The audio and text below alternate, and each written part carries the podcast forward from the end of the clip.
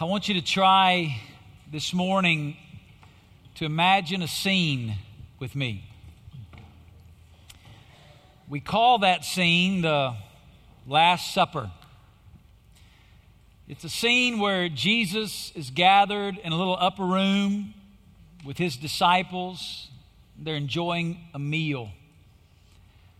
Now, I say you have to use your imagination because we kind of here in our culture think about an important meal. We all gather around a big dining room table with big high back chairs, and it's kind of a formal deal. But this would have looked more like a bunch of college students hanging out in a dorm room, all right?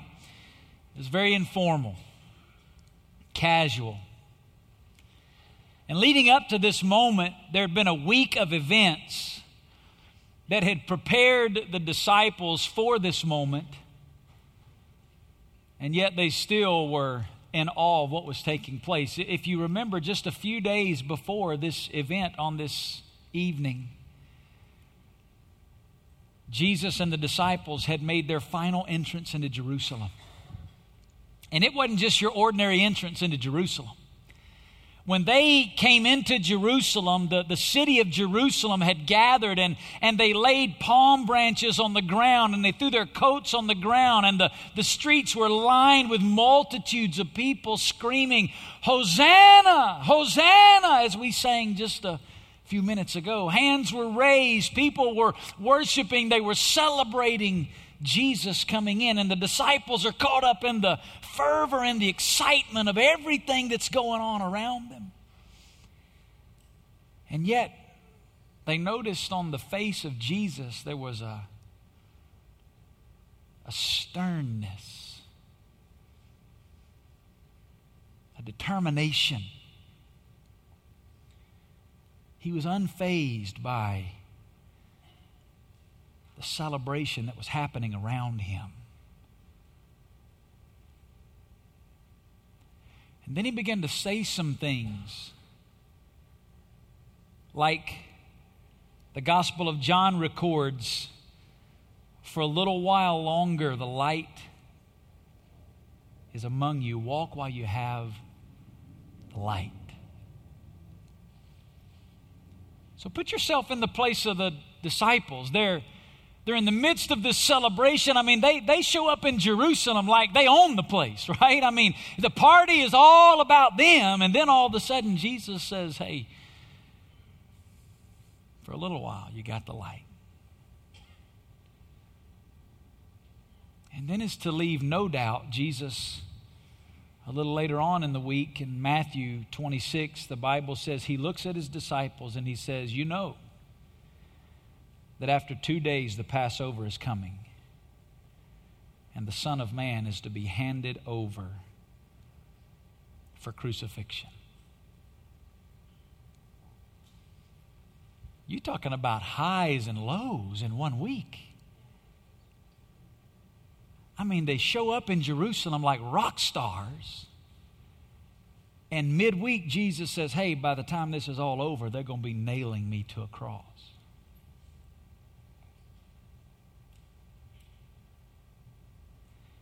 He leads them up in a little upper room. And there you can imagine bewildered. I mean, they they don't even know what to do with the emotional cycle that they're on this week. It's just overwhelming. And when he takes them into the room, he, he catches them completely off guard because he takes this, this, this basin, this vase of water, and he takes a rag, a towel, and he, he begins to wash their feet. And now, you and I have read that in the Bible so many times that we've kind of churched it up and made it this spiritual moment where Jesus is washing the disciples' feet. But you got to understand what was going on in that moment. You see, this wasn't like something they didn't do all the time. In Jesus' day, people walked everywhere they went, many of them barefoot, some had open sandals. But what it meant was on those dirty, dusty Jerusalem roads, when you arrived at somebody's home, your feet were covered in all kind of junk. I mean, it was messy. And so the lowest slave in the house was designated so that when guests arrived to the house, their job was to remove the sandals and wipe all the dirt of Jerusalem off their feet so they didn't track that all over the house. So here they show up in the upper room, and guess who grabs the towel on the water? It's Jesus himself. And that's why Peter reacts and says, No way, this ain't happening here. Jesus assumes the role of the lowest servant in the house. And after washing their feet, they begin to enjoy a meal together. And you can imagine some of the silence that probably was in the room as Jesus is washing their feet. I mean, nobody knows what to say, much less wants to say anything. I mean, here's God in the flesh, like the lowest servant in the house, washing the dirt off of your feet. And then they start having this meal, and at a point in the meal, the way the Gospels describe it, you can tell when Jesus started what he was about to do next, everybody in the room was just captivated. He took some bread, he broke it. And he looked at his disciples and he said, Take, eat it. This is my body. And I want you to do this so you don't forget. From this point on, I want you to do this so you can remember what's about to happen. Now, again, we look back on those words with 2,000 years of clarity. We know what was about to happen when they left the upper room. They didn't know what was about to happen when they left the upper room. Jesus is handing them this, and they're thinking, What is going on? Then he takes the cup and he says, This, this cup represents my blood. It's for you. Take it, drink it. And I want you to do this so that you never forget this moment, so that you never forget what's about to happen. Now, we know the rest of the story. Jesus leads them out of that upper room, probably in silence, much like is in this room today. He leads them through the Kidron Valley up to the Garden of Gethsemane. There in the Garden of Gethsemane, Jesus and the disciples pray, and the disciples sleep, and then they pray, and then they sleep, and then the soldiers come in and they arrest Jesus, and they run him through a series of mock trials. 11 trials in one night. It's a travesty of justice in their system. And the next day, they brutalize Jesus by beating him. And they march him out to a hill called Golgotha, and there they nail him to a cross and they crucify him for all the world to see. He dies. Then on Sunday morning, thank God for Sunday morning, amen? I mean, hey, that's not all the story. On Sunday morning, Jesus defeats death, hell, and the grave. And Jesus comes back to life. God raises him from the dead.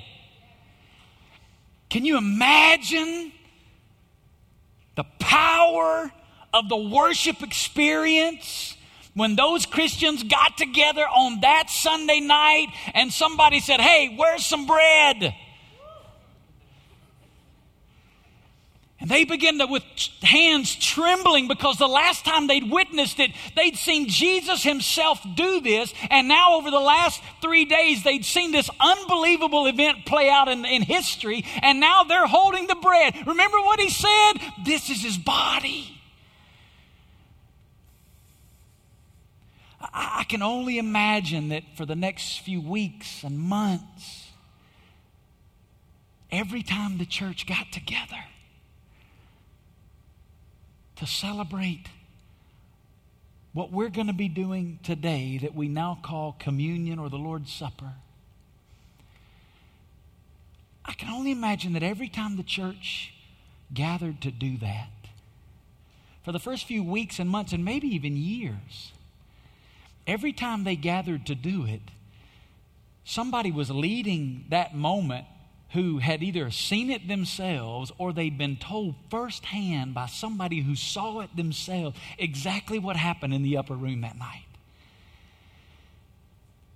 So, in this moment of a, a, a moving experience of worship, the early church practiced communion. And then in the book of 1 Corinthians, Paul taught us as the church how we are to continue in that practice. If you have your Bible, I want you to turn to 1 Corinthians chapter 11.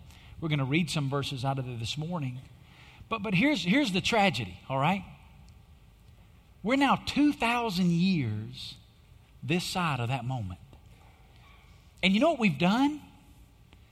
We've let what was one of the most moving, powerful worship experiences in the early church become a little five minute tradition that we tag on to the end of a service as we walk out the door.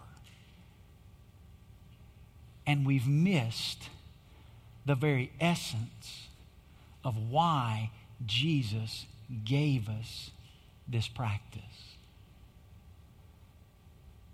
There's meaning, there's value. I want to read it 1 Corinthians chapter 11 beginning in verse 23. Listen what Paul says. For I received from the Lord that which I also delivered to you that the Lord Jesus in the night in which he was betrayed took bread. And when he had given thanks, he broke it and said, This is my body, which is for you. Do this in remembrance of me. In the same way, he took the cup also after supper, saying, This cup is the new covenant in my blood. Do this as often as you drink it in remembrance of me. For as often as you eat this bread and drink the cup, you proclaim the Lord's death until he comes. Therefore, whoever eats the bread or drinks the cup of the Lord in an unworthy manner shall be guilty of the body and the blood of the Lord. But a man must examine himself, and in so doing, he is to eat of the bread and drink of the cup. Now, this morning, what we're going to do together is we're going to partake of the Lord's Supper. But before we do that, out of these verses, I want to ask and answer two questions. Now, these two questions are interesting because one of them is a question that we get asked all the time by new folks when they come to our church, by people when they're going through our membership process. This is a question we get asked all the time. And to be totally honest with you, it's a completely insignificant question. But there's another question that we don't get asked hardly ever. And it's a very important question.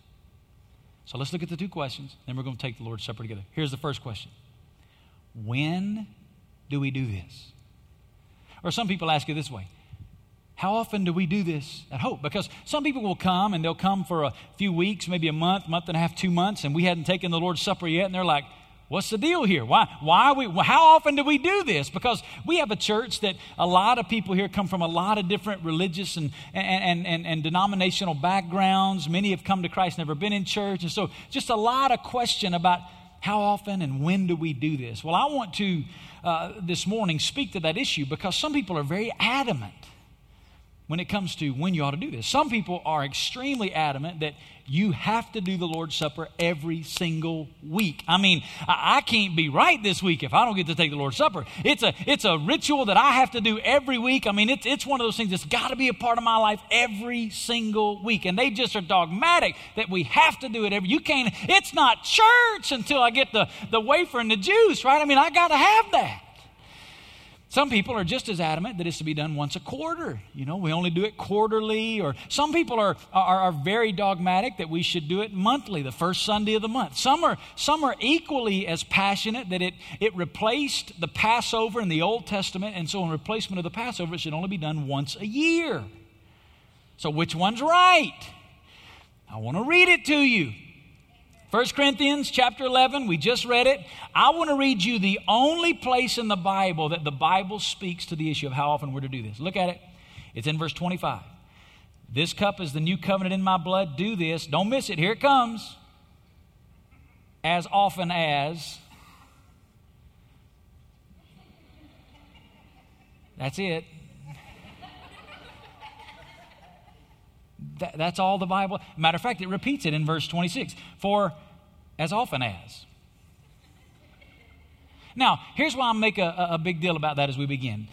I hope you understand this really is an insignificant question, but it's significant because so many people divide over it. The point is, every church, every fellowship has the freedom in Christ to observe and practice the Lord's Supper as often as they like. It can be weekly, it can be monthly, it can be quarterly. The oftenness with which we do it is not significant. The reason why we do it is incredibly significant. So at Hope, we've chosen to do this about three or four times a year because when we do it, we dedicate the entire service, like you've heard from the first song to the last song to the message to the end. Everything we do from beginning to end is designed to cause us to reflect on and to meditate on all that was accomplished for us, us through the death, burial, and resurrection of Jesus Christ.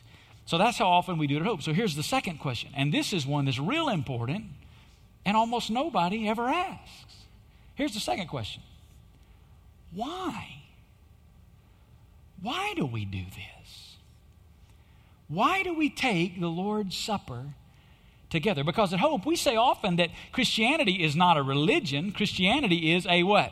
Relationship, right? Christianity is not a religion of do's and don'ts, rights and wrongs, rules and regulations, uh, rituals and ceremonies. Then why are we practicing this together? Because God gave us this for a significant purpose to, to enjoy our fellowship with Him and our fellowship with one another's brothers and sisters in Christ. And what I want to give you this morning, before we take it, are four reasons why we do this. Here's the first one. The Lord's Supper invites me to remember all the gospel has accomplished in the past. Now, with each of these statements, I'm going to underline a key word so that you can remember it. But the word here is remember. The Lord's Supper invites me to remember all that the gospel's accomplished in the past. Jesus said it this way He said, Do this in remembrance of me. The word remembrance is a word that literally means a memorial. It's a word that, that, that describes the bringing back into my mind a vivid experience from the past and reflecting on and meditating on that experience, a memorial. Why do we have memorial services when somebody passes away? We have a memorial service when somebody passes away so that we can come together and remember all that they live for, remember all that their, their life accomplished, and celebrate the reality that their life has made an impact on our lives. That's why we do it. That's what a memorial is. Jesus invites us through this supper to remember. Listen to the way Alan Redpath describes it. Look at this quote on the screen. It is the one who has given something for us at Calvary, asking each of us to remember his death, to put that at the very center of our Christian experience. It is he who loved us even unto death, calling us out from the busyness and often the barrenness of all our pressure and work, that we might wait upon him in the stillness of our hearts and worship him. He points us back, not to his life or example but to that which is at the very heart of the Christian gospel the atonement of the cross, the finished work of Calvary, and the open tomb. It's an opportunity for us to remember. And when we come together to take the Lord's Supper, there are two elements of it the bread and the cup. And both of those pictures that Jesus gave us represent incredible doctrines upon which the gospel is founded. For example, when Jesus gave us the bread, he said, Take this bread, this is my body. The reason that bread is a part of this communion practice is because it represents the body of Jesus Christ. What is the great doctrine that's represented by the body of Jesus? Here's the doctrine it's what we call the doctrine of the incarnation. You say, What in the world is that? Here it is in a simple statement God became a man. That in and of itself ought to make us shout hallelujah. Amen. God became a man. The God that spoke everything you and I can see, taste, touch, feel, or smell. The God who existed outside of the parameters of time. The God who spoke time into existence. The God who one day will bring all of time to an end. That very God who for all eternity has sat as the sovereign God of the universe. That God took on human flesh and became a man and dwelt among us. Paul said it this way in the book of Colossians In him, all the fullness of deity dwells in bodily form. Here's what that means Jesus is all that God is with skin on. You say, why is that a big deal?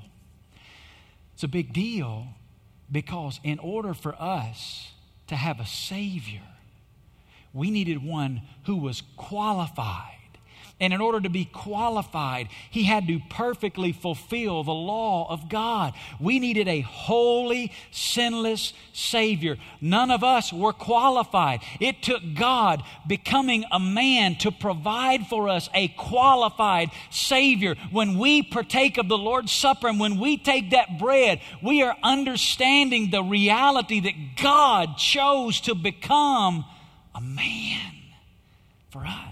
But then he says, Take the cup. The cup represents a different doctrine, not just the doctrine of the incarnation in the bread, but the doctrine of the substitutionary atonement. You say, What is that? Here's the substitutionary atonement a simple statement Christ died for us. Now, listen, Jesus didn't just die for me so I wouldn't have to. Jesus died for me because I couldn't die for myself. You see, I wasn't qualified. I needed a Savior. I needed a substitute.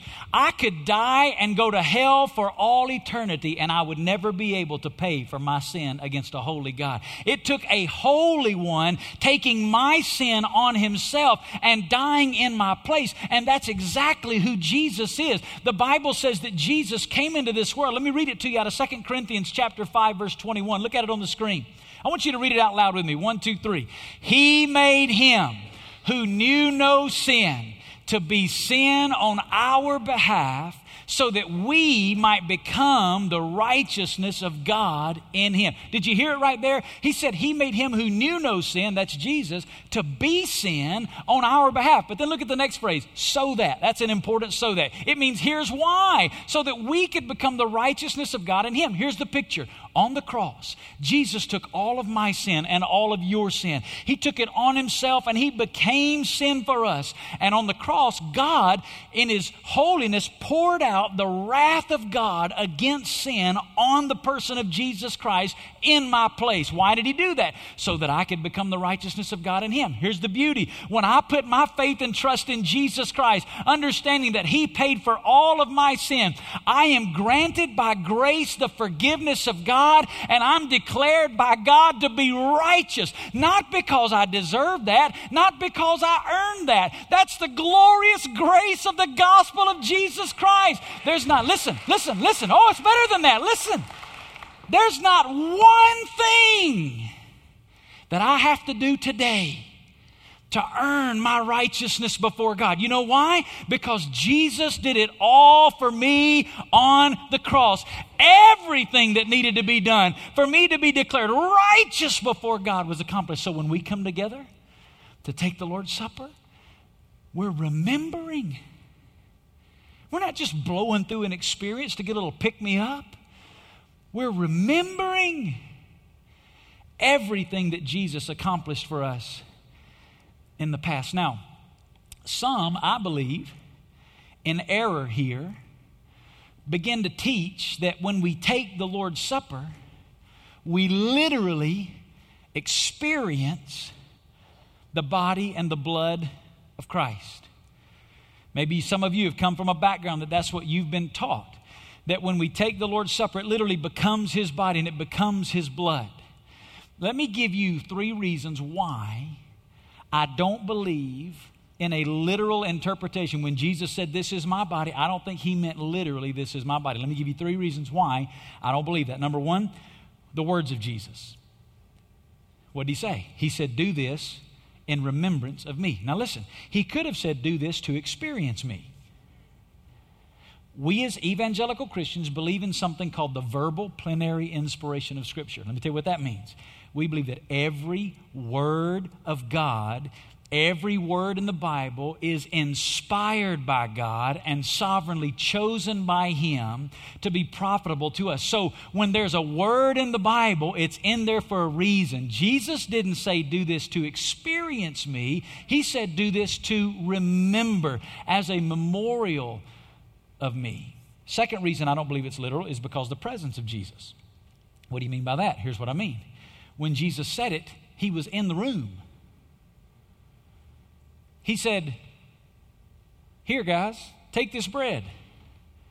This is my body. Now, you got to understand, when he did that, he did that in his incarnate state as God coming as a man. Philippians teaches us. Philippians teaches us that when Jesus became a man, when God took on human flesh, he didn't stop being God, but he laid aside the privileges of being God. He emptied himself. If Jesus was literally in the room with them and the bread literally was his body at the same time, Jesus would have been in two places at once, and it de emphasizes the great doctrine of the incarnation that God became a man. Third reason I don't believe it's literal is because of the pattern of Jesus to use figurative language in his teaching. Jesus at one point said, I am the door. He didn't literally mean he was a piece of wood with hinges and a handle.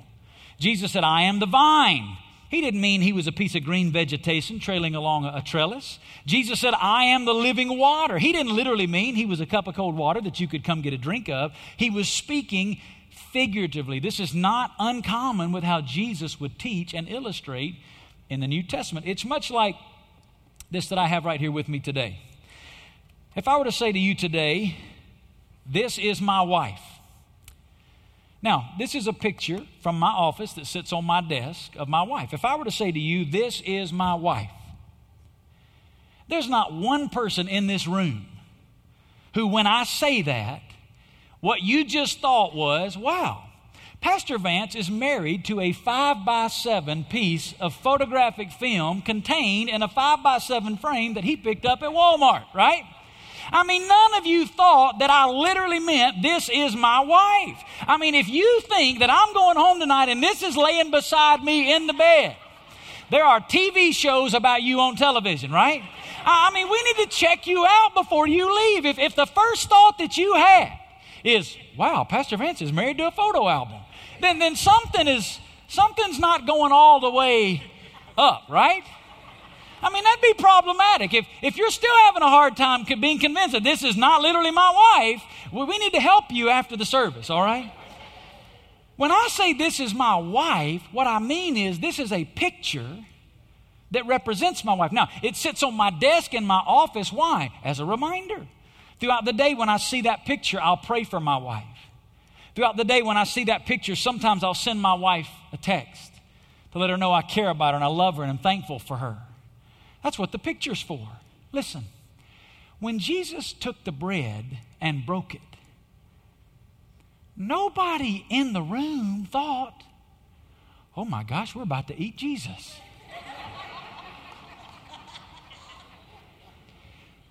that was not on anybody's mind, trust me. That's not what they were thinking. When Jesus said, This is my body, they understood what he was saying is, I'm giving you a picture. It's an important picture. So that as you look back on this moment, you can remember everything that I've accomplished. So that's the first one. Let me give you the second one. The Lord's Supper allows me to proclaim the power of the gospel in the present. The Lord's Supper allows me to proclaim the power of the gospel in the, in the present. Second word's proclaim. Paul says it here in verse 26 For as often as you eat this bread and drink the cup, you proclaim the Lord's death Every time we come together and celebrate the Lord's Supper, we're making a proclamation. And this word proclaim here, it's used over and over and over again in the book of Acts. And every time it's used in the book of Acts, it refers to the early church preaching, proclaiming, announcing, making known the gospel. What Paul is saying here is that every time we come together and take the Lord's Supper, it's an opportunity for us to proclaim the glorious power of the gospel. Listen, we're living in a dangerous day in the church in America. Let me tell you why it's dangerous.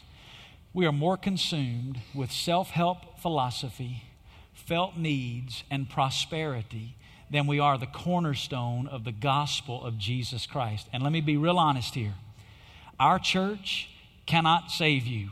Our church, our philosophies, our methodologies, we can't help you. There's only hope for our city and the world in one thing, and that one thing is the glorious gospel of Jesus Christ. The only hope for our world, the only hope for our city, the only hope for our lives is the glorious gospel of Jesus Christ. And if we are faithful to preach and to proclaim and to announce the gospel of Jesus Christ, we can stand with boldness knowing we can't change anybody's life, but listen to me. Jesus Christ can. And through the power of the gospel, Jesus can restore families. Through the power of the gospel, Jesus can break the chains that, that drag us down. Through the power of the gospel, we can be set free to know the forgiveness of God and live in a relationship with Him.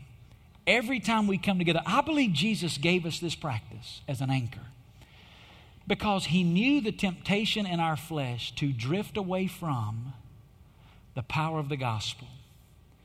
And he knew at least whenever we did this today, we'd have to be reminded of the power of the gospel. Listen to the way Oswald Chambers said it. He said, The creative power of the redemption of God works in the souls of men only through the preaching of the gospel. Now, who are we preaching to today? As we come together to take this supper, who are we proclaiming the gospel to? Well, there are really two audiences. Number one, we're proclaiming it to each other. You know, one of the great dangers of being a Christian is that you begin to forget about the power of the gospel.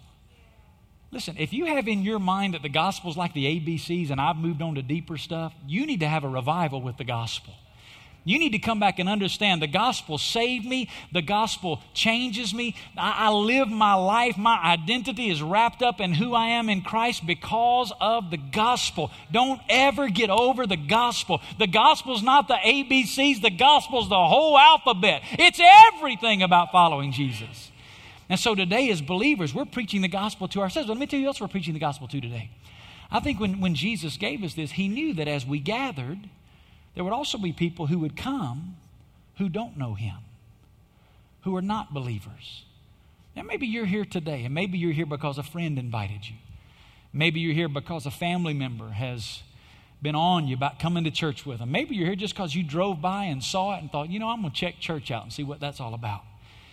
One of the reasons Jesus gave us this practice today is so that we'd be faithful to tell you about what changed us. There was a day when I was sitting right where you are. There was a day when I was sitting in a church and I didn't know God. There was a day that I didn't understand the gospel. There was a day when I wasn't even sure if this whole God thing was for real.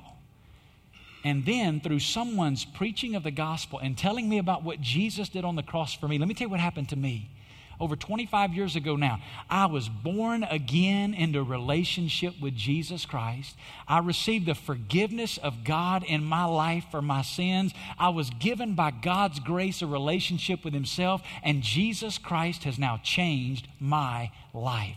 And if you're here today and you don't know Jesus, you've never had a relationship with God, let me, let me be real honest with you. There's not one thing that taking the Lord's Supper can do for you.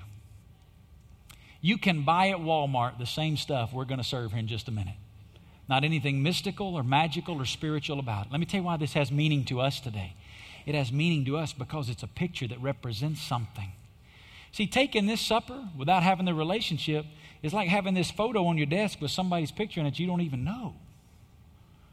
If I come to your office and you still got the stock photo in there, You see, th- this supper only has meaning when you have a relationship with the person who's in the picture it's portraying. Does that make sense?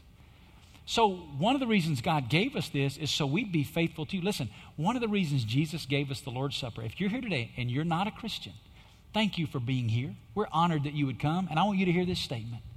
If you're here today, you need to know one of the reasons 2,000 years ago Jesus gave us this supper is because he loves you and he wanted you to hear the faithfulness of the gospel proclaimed through this supper. It's God's way of saying to you, I love you and I want to know you and I want to forgive you and I want you to know me. So we proclaim. Third reason we take the Lord's Supper. The Lord's Supper inspires me to celebrate all that the gospel will accomplish in the future.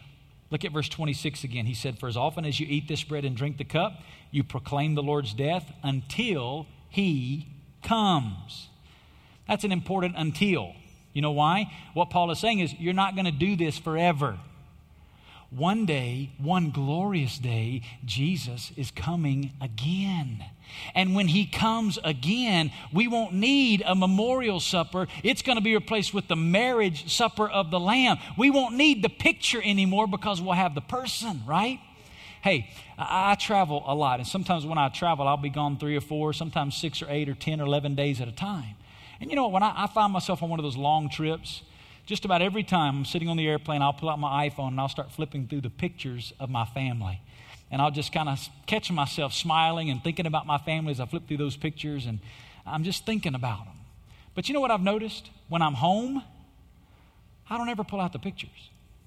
You know why? I don't need them. I have the people. You see what we're doing today?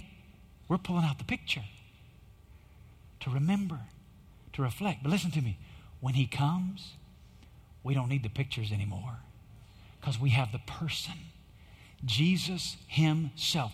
One day we get to be with Him forever. And that's what Paul means when he says, until He comes.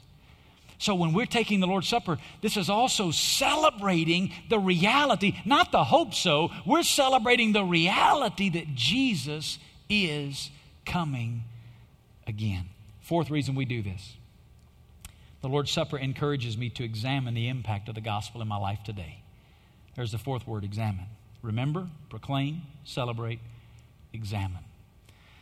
I'm to examine the impact of the gospel in my life today. You see, because of the gospel, I now have a personal relationship with God, but I also have a personal relationship with my brothers and sisters in Christ, God's family.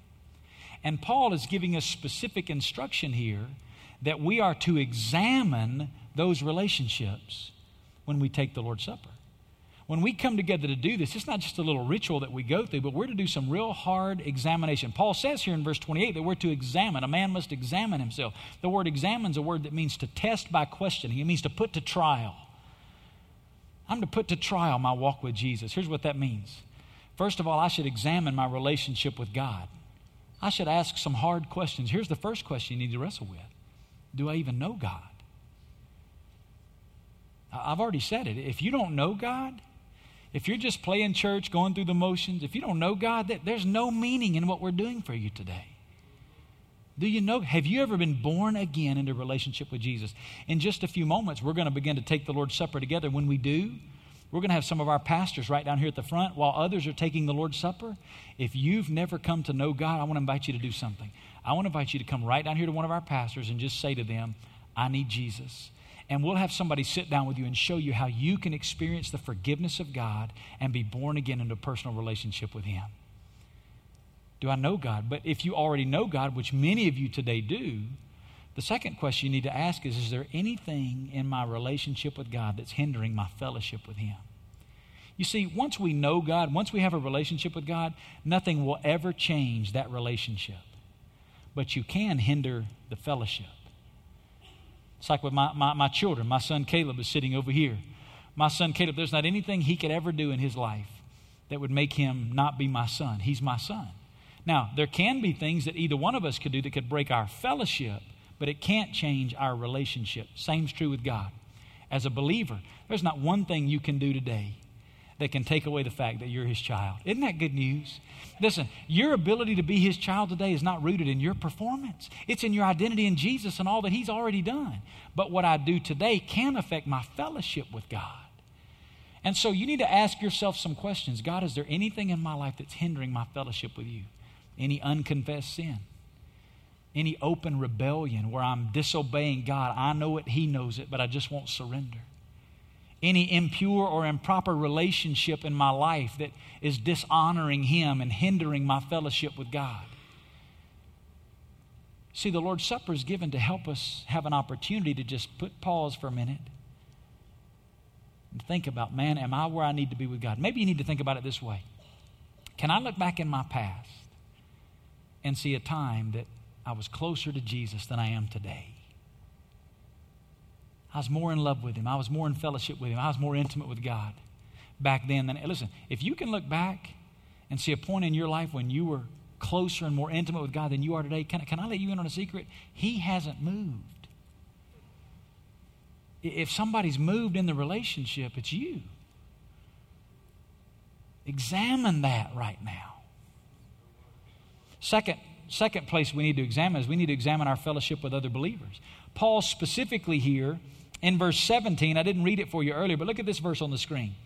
Paul says, In giving this instruction, I do not praise you, because you come together not for the better, but for the worse. For in the first place, when you come together as a church, I hear that divisions exist among you, and in part, I believe it.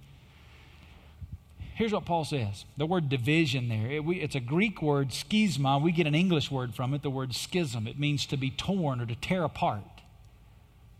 Paul says, Man, here you are coming together to remember all that Jesus accomplished. And with your brothers and sisters in Christ, you, you guys have got relationships that are torn apart. How can you, he says, how can you come together and remember all that the gospel's done and not get serious about making right relationships inside the fellowship? So here's the question you need to wrestle with Is there anybody brother or sister in Christ, maybe in this room, that when we move in a moment to take the Lord's Supper, before you come to the table, you need to go to somebody and say, Hey, I need you to forgive me. I've wronged you. Or I've been harboring bitterness in my heart. I need you to forgive me. I want you to listen to an excerpt from a book called Because We Love Him. It's written by my mentor, Clyde Cranford. I've quoted from it many times, those of you who've been here for a while. This is what Clyde says.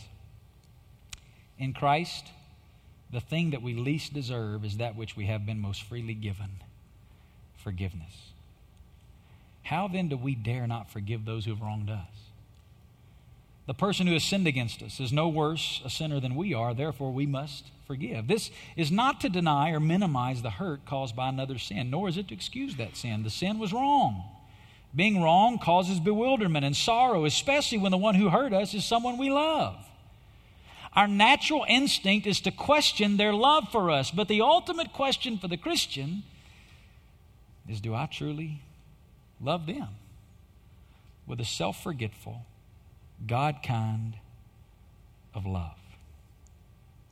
Our love must be magnanimous, big hearted, lion hearted, like the love of Jesus Christ we must rise deliberately above resentment, bitterness, and pettiness. This is the kind of love that led Jesus to the cross. If we love with this kind of love, remembering all that we have been forgiven, we'll forgive others. That's one of the reasons Jesus gave us this practice to think about our relationships with each other. Now, you say, why is this such a big deal that I examine my life before I take this practice? Well, let me close with this verse. Here's why it's a big deal. Look what Paul said in verse 27. Whoever eats the bread or drinks the cup of the Lord in an unworthy manner shall be guilty of the body and the blood of the Lord. That sounds pretty serious, right? What does that mean? well, I'll be honest, I don't know everything it means. Let me tell you what I think it means. This week, our country is going to celebrate its birthday on Thursday, July 4th, and many of us will hang American flags and celebrate the day that our nation was born. Others in our country and even around the world on that day will take our flag and they'll burn it, they'll step on it, they'll tear it. Now, we all know that a flag's just a piece of cloth. But the reason it's such a big deal when people do that is because they're not just dishonoring a piece of cloth, they're dishonoring the nation and the sacrifice of men and women who've purchased our freedoms that that piece of cloth represents. Here's what Paul's saying. When we just go through this like it's no big deal, when we just flippantly tag it on to the service, when we don't examine our heart, it's not just dishonoring a service. It's dishonoring the very life, death, and resurrection that this simple practice represents. It's a big deal. That's why we take the supper to remember, to proclaim, to celebrate, to examine.